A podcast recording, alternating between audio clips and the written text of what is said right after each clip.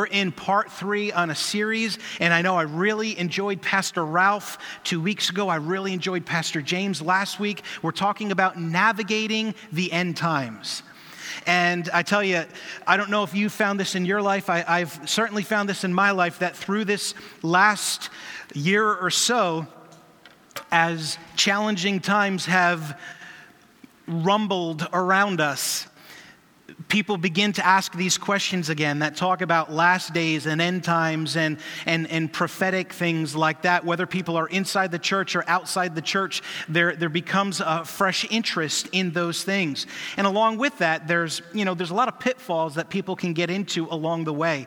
So the, the purpose of this series isn't to explore every little detail of what the Bible says about the last days and the end times. We could, we could do a, a year long course and, and not exhaust the subject. What we really want to do is look at some of the big picture perspectives that God gives us and remind ourselves why God gives us what He does, because those things are going to help us truly navigate correctly during these times. Can you say amen?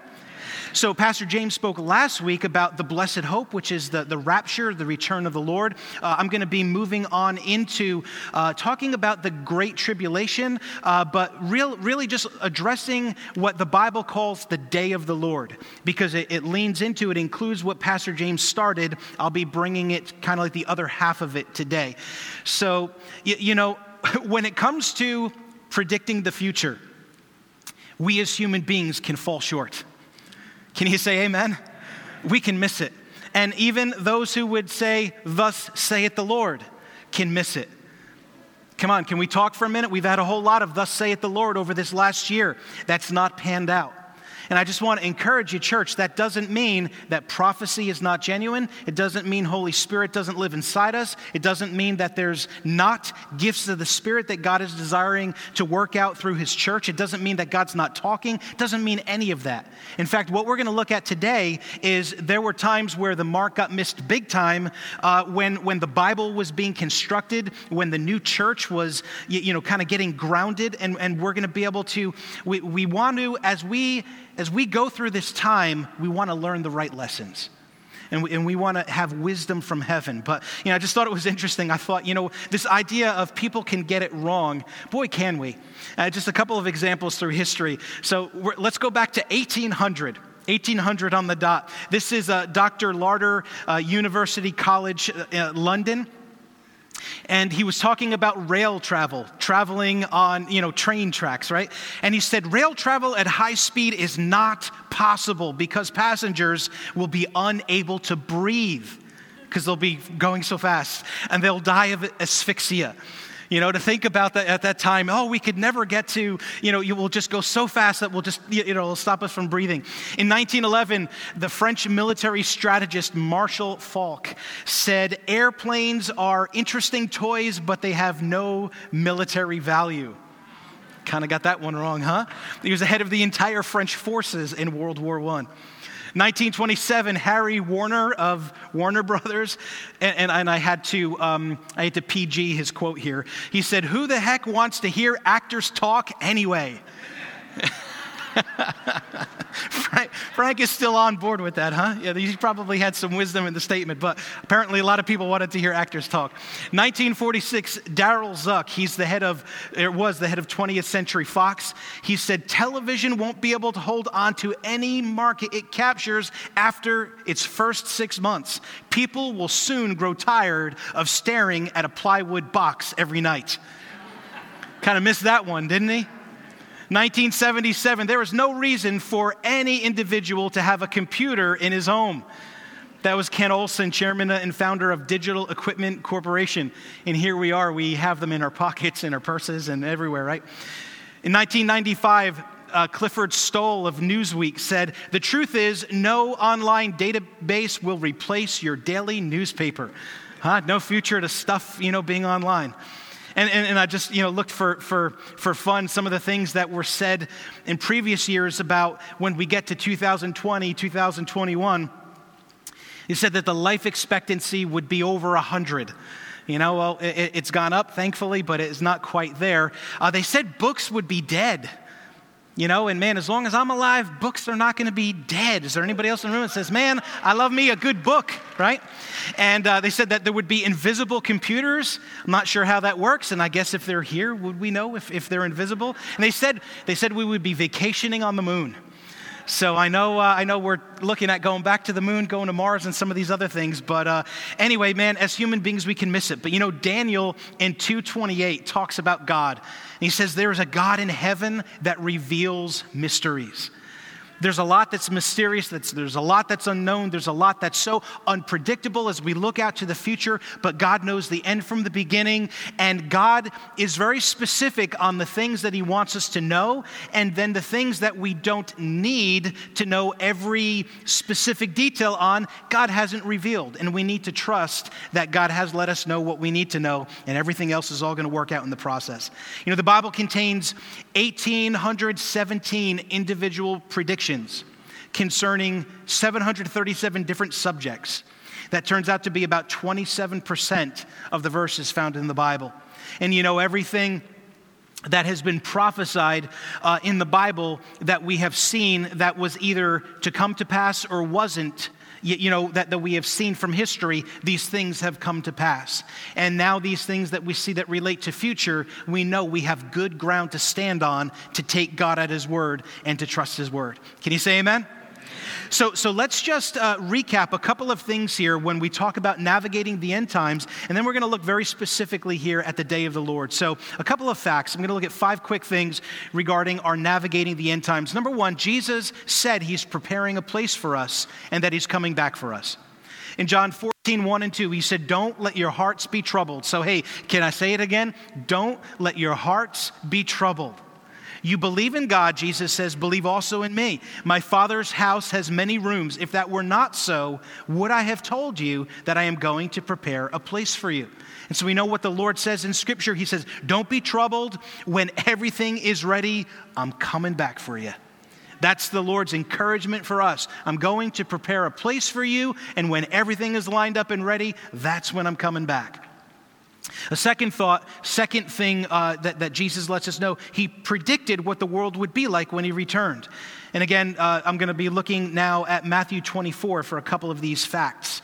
And Matthew 24 is chock full of a lot of stuff about these end times and these last days. But in verses 32 to 33, he says, Now learn this lesson from the fig tree. As soon as its twigs get tender and its leaves come out, you know that summer is near. Even so, when you see all these things, you know that it's near, right at the door. So, again, Pastor Ralph, uh, again, he, he made it clear he wasn't exhaustive in his list, but he looked at a couple of the key things that are sign of the times that let us know, man, we, we are, we're moving along in God's timetable. And that's what Jesus said, pay attention to. But a third fact is he cautioned us versus setting dates. He said, Now you're going to know the times and the seasons, but you're not going to know the day and the hour. Verse 36 But about the day or hour, no one knows, not even the angels in heaven, nor the Son, but only the Father. Amen. We've had people over the years come along and say, Well, I know the Bible says that you won't know, but here's how the Bible didn't mean what it says. How many know to start running when somebody says the Bible doesn't mean what the Bible actually says in its context, right? That, that's like sure sign run in the other direction. And we've all had it. We've heard them on the radio. Come on, how many have come out at the shop, right? And there's a little note on your car, by the way, October, things are all over. You, you know, there's eh, just, just ever since, people have been trying to figure out the, the, the, the exact day and hour and so, so you see, we're talking about navigating the end times, so let's not get all caught up in that stuff. You know, I said something, I had something come out of my mouth in, in, in first service that wasn't in my notes, but I thought, Lord, that's really something you, wanna, you want us to get a hold of. We don't want to make the circumstances interpret the word. We want the word to interpret the circumstances, right? Because in, until hindsight becomes 2020, God is telling us we're not going to have it all figured out. I mean, if there's one thing that we watch in pattern over the generations, we're not going to have it all figured out until we look back and say, oh, yeah, there it is, clear as can be. But in the moment, it's not going to be that way. A fourth fact Jesus, uh, his return will be a surprise for most. Verse 37 As it was in the days of Noah, so it will be at the coming of the Son of Man. And again, in the days of Noah, when the, the, the flood was coming, the rains were coming, uh, they, they were just ignoring all of that, all of that caution, all of that warning, all, all that was uh, forecast to come. And then, number five, Jesus suggested that we be prepared. How many know when Jesus suggests something, it's a good idea for us to go ahead and do what he suggests, right? Verse 42, he said, Therefore keep watch because you do not know on what day your Lord will come.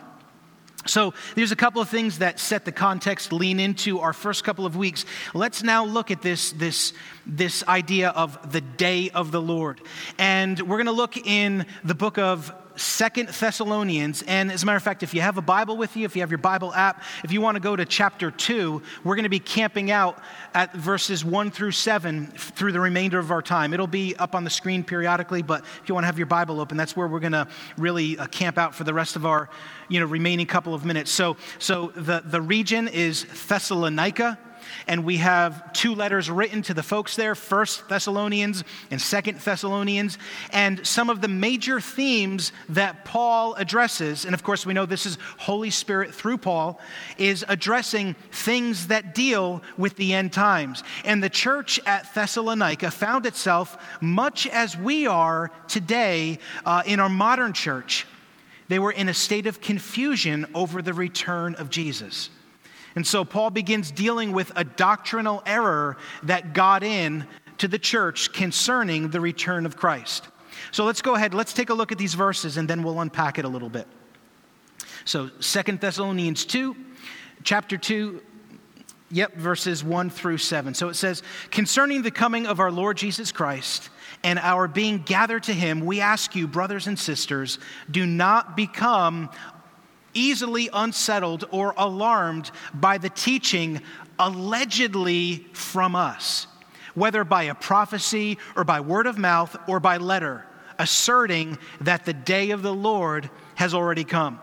Don't let anyone deceive you in any way, for that day will not come until the rebellion occurs and the man of lawlessness is revealed, the man of doom to destruction he will oppose and will exalt himself over everything that is called God or is worshiped, so that he sets himself up in God's temple, proclaiming himself to be God. Don't you remember that when I was with you, I used to tell you these things? And now you know what is holding him back, so that he may be revealed at the proper time. Verse 7 For the secret power of lawlessness is already at work, but the one who now holds it back will continue to do so until he is taken out of the way.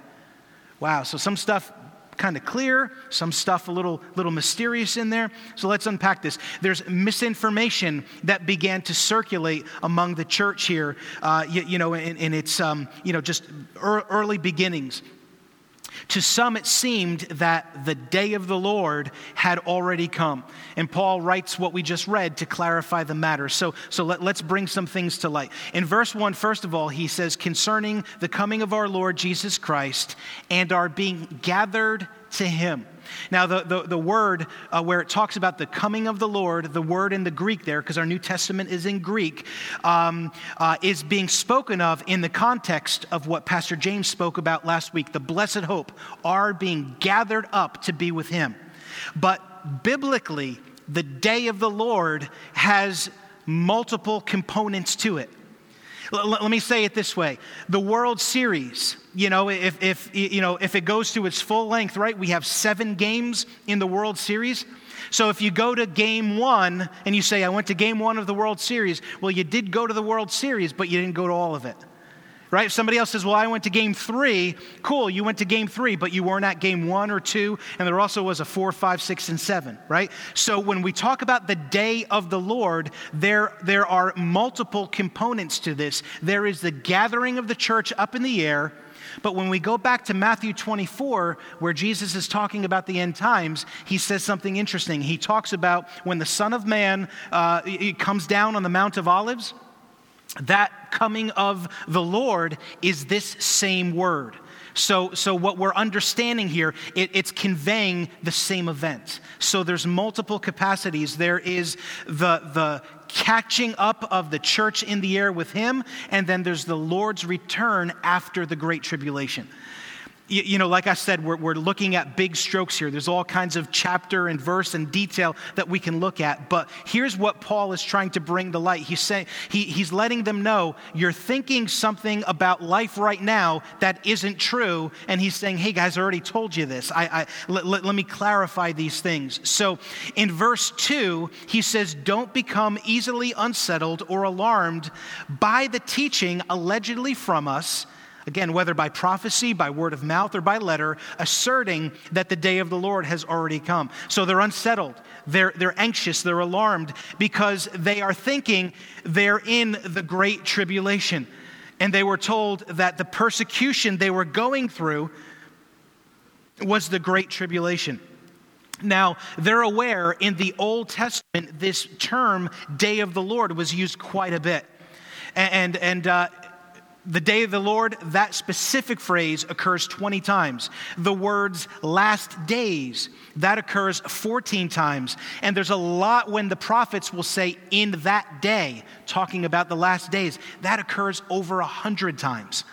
So, just like all of us, they're looking to connect the dots. They're looking to get it all figured out and say, well, so what, what, what we're going through now, what meaneth this? You know, and now they're starting to hear, this is it. This is the great tribulation. You're in it. And they're saying, whoa, whoa, time out. Paul had a first letter and it was pretty encouraging. He said that God's wrath was not for God's people. He said that in the coming of the Lord, we would be caught up with him, that we're not children of the wrath, we're children of the light. By the way, everybody has an opportunity until the Lord comes to become a child of the light, to be a part of this good promise that, that Paul is straightening out in, in this error that's going on in the church. Can you say amen? Are you tracking so far?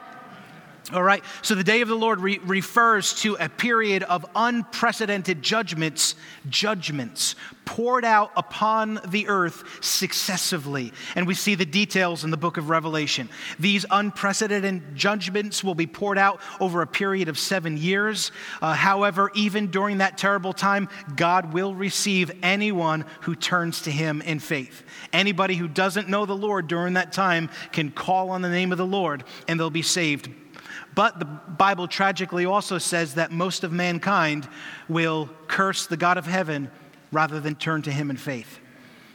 Pretty heavy duty stuff.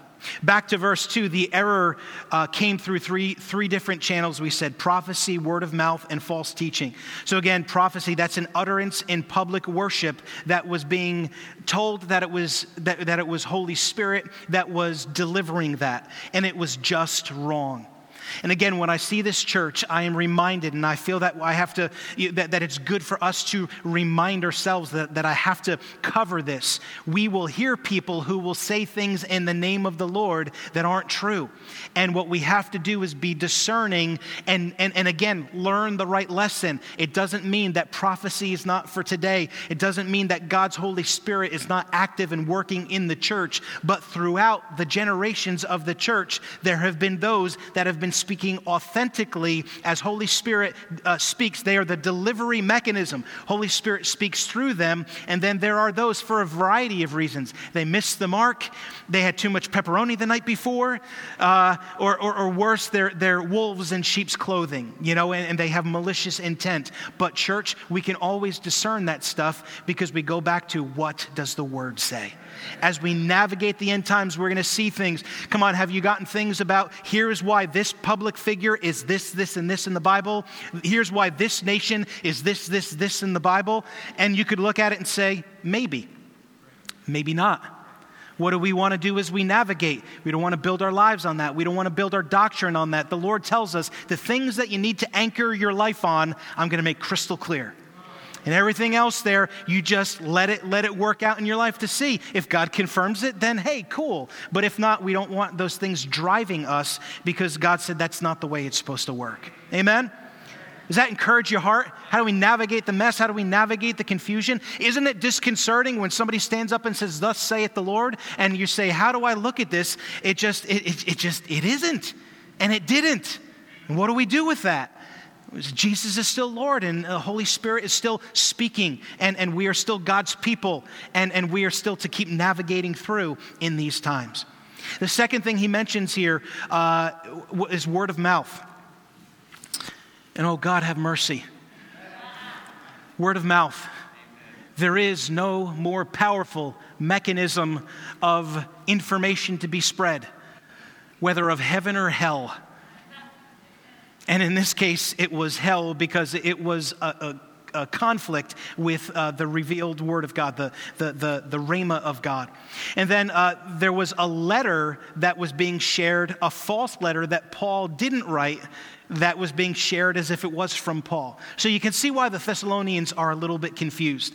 And, and, and Paul is straightening this out. So uh, they had experienced suffering, they had experienced enough tribulation to where they were saying, Man, you, you know, is this it? And then they heard all this stuff that was uh, allegedly on Paul's behalf, and, and they got confused. So they were in need of an authentic word to reassure them that, yes, they did originally have clarity from Paul's first epistle.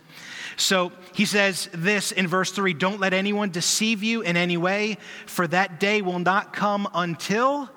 And now he gives three things that are going to be clearly out there when this great tribulation, when, when the you know, full unfolding of the day of the Lord comes. And this is laid out in verses three through seven. Uh, and I'm going to just rattle through these kind of quick. Uh, the first is the apostasy or the rebellion, depending on which translation we're looking at. I know we saw rebellion in our translation today. Apostasy, it indicates a departure and abandoning of a position that was one, once held. But the key thing about apostasy uh, is it just doesn't mean disbelieving, it's an aggressive and angry revolt.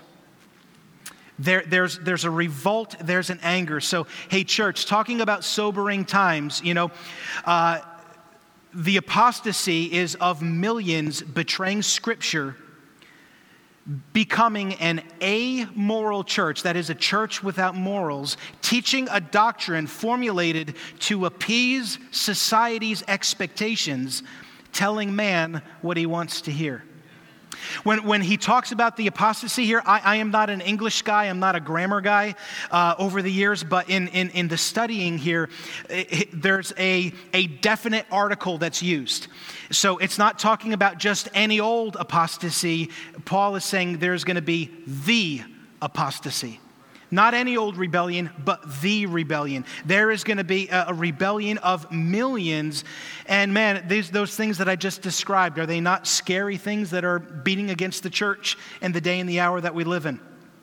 Paul talked about this in 1st and 2nd Timothy. Uh, I don't have this up on the screen, but this is 2 Timothy 3 3 and 4. Tell me if this doesn't sound familiar.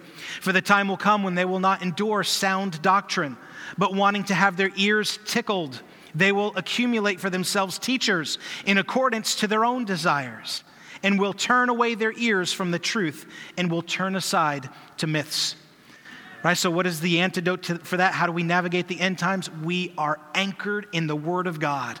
You know, God has just made so clear. And God says within His Word, as we interpret Scripture and principle in the mouth of two or three witnesses, let every word be established. God's Word in context is, is going to clarify every must have, must know that we're going to need to navigate these times. Second thing, and I want to move quickly here the man of lawlessness. Now, this is talking about uh, the Antichrist. And, and it, it says this revelation is not only going to be who he is, but being revealed for what he is. Uh, he is a pseudo Christ, hostile to the Savior. He will be a real human being, not a principle or a system or a succession of individuals. Church, think about it. Back in World War II, you know, you know, what we said earlier don't let circumstances interpret the word, let the word interpret the circumstances. I, I don't know how I would have lived during the World War II era and not thought, Hitler is the Antichrist. This is it. Sell it all. Stand on the street corner with the sign. Like, this is, you know, look because it is now. I, I, I just can't imagine how, as a, as a Bible believer in that time, they weren't just so convinced. There are, there are types and shadows that reinforce that happen through the ages. But the Antichrist of the last day is a very specific individual, Satan's uh, individual who will usher in the great tribulation by his presence. The way this is going to unfold in Scripture during the seven years of tribulation, we're not on the earth going to be able to get the job done. It's going to be a mess and this brilliant, charismatic leader with military background and experience is going to be able to get done peace where no one else is going to be able to get peace done, particularly in the Middle East, particularly with Israel. And, and the world's going to go, wow, look at this guy. Like, let's just, this guy is really something. But then, about halfway through, he's going to break the treaty with Israel. And uh, we read this here in Thessalonians. He is going to set himself up and say that he wants to be worshiped. He's going to set himself up uh, to be worshiped as God. And that's where uh, the great tribulation is going to unfold. Now, the third thing that's mentioned here the one who now holds it back. Holds what back? The coming to uh, spotlight of this Antichrist figure, the one who holds it back when they are taken away. So, who's the one who's going to be taken away that's going to have this? You know, the rebellion paves the way, the apostasy paves the way, and then there's this restraining one who's going to be pulled away. Well, throughout the ages, people have tried to come up with all kinds of different interpretations of what this is, but if we look at what Paul just got done saying, and when we look at what Paul is reminding them of back in the first letter, he tells them this great tribulation, this is going to be God's wrath upon the earth. You're not children of wrath. You're not going to be there. You're going to be caught up in the air. What is that restraint? It's Holy Spirit in the hearts of God's true people that are going to be carried up in the air. And we're, we're told that we're salt and light. And what happens when the salt and light is gone? Right? So God's Spirit is, is omnipresent. It's not that he's, you know, literally not going to be present, but that presence of salt and light, of conviction in the life of the believer, that's going to be gone. So, what he's letting them know in all of that, but hey, as all of this stuff comes, what, what is this in its context? Paul is saying these things all need to happen, and you living with your eyes on the Lord, walking out with, with God, you're not going to be here when that gets to the worst of the worst. I know there's some other doctrinal persuasions out there where, where people will say other things. Uh, the, uh, the position of our church, and, and, and I think the position of Scripture is really, really clear I just say this I'm out on the first bus that's going. You know, is it pre trib? Is it in the middle of the trib? I do know this. God says that, that we are his kids and we're not going to suffer wrath. And when we're out, and his mercy is so strong that even during that horrible time, those that will call on him, they will be saved and they'll get to spend eternity with him. Right? Isn't that good news? Right? Praise God. So, hey, we're just about out of time here, but remember, Paul's whole, whole purpose in sharing all this stuff is so when we see the stuff going on around us, come on, isn't it easy during the good times to say, I can be of good cheer. Christ has overcome the world. I am more than a conqueror. but then when the storm hits and the crucible is cooking and the squeeze is going on, man, it can be easy to turn around and say, What meaneth this? What's going on? What's upright? What's north? What's south? What's right? What's wrong? How do we navigate the end times? Man, the Bible says about all this stuff coming down the road, our world sensationalizes this to stoke fear. The whole agenda of God in this is fear not. There is absolutely nothing to fear for the children of the light. And that's us, children who have said yes to Christ as Lord and Savior. So we're going to wrap up with this and then we'll pray. First Thessalonians now, chapter 5. Let's start in verse 1. Now, brothers and sisters, about times and dates we do not need to write to you, for you know very well that the day of the Lord will come like a thief in the night. While people are saying peace and safety, destruction will come on them suddenly as labor pains on a pregnant woman, and they will not escape. But you, brothers and sisters, are not in darkness so that this day should surprise you like a thief. You are all children of the light and children of the day. We do not belong to the night or to the darkness. Verse 6 So then let us not be like others who are asleep. What is our takeaway? How do we navigate the end times? We live wide awake. But let us be awake and sober. For those who sleep, sleep at night, and those who get drunk, get drunk at night. But since we belong to the day, let us be sober, putting on faith and love as a breastplate, and the hope of salvation as a helmet. For God did not appoint us, here it is again, church, God did not appoint us to suffer wrath, but to receive salvation through our Lord Jesus Christ. He died for us so that whether we are awake or asleep, that means alive at the time or already passed on, we may live together with Him. Verse 11, therefore, encourage one another and build each other up, just as in fact you are doing. Church, you know who's going to have a tough time during tribulation times? The, the person who is living only for the things of this world. The person who has the idol of self and selfishness, that's the person that's going to have a tough time through all this stuff. But if we live in a way where we understand, yes, I live in this world and, and, and, and I, I walk through this world with purpose and in relationships and in vocation and all these things, primary, first and foremost, I recognize that I'm living for a someday. I'm living for an eternity. And, and Jesus said, Keep an eye on heaven because we are in the days. We won't know the day, we won't know the hour, but if we live sober and awake, it's not going to sneak up on us. We're not going to say, oh, I wish I would have been ready. Oh, I wish I would have paid attention. But the person who is saying, man, as a Christian, all I've got my eyes on is, is the love of this world, man, going to be in for a rude awakening. Can you say amen? That's the sobering takeaway here today. So, what, what's an appropriate response? Lord, I want to be in this world, but not of it. Lord, I want to love people. I want to love what matters to you. And, and I don't want to be so enthralled where I am in love with this world. I want to live in light of your big picture. Can you say amen?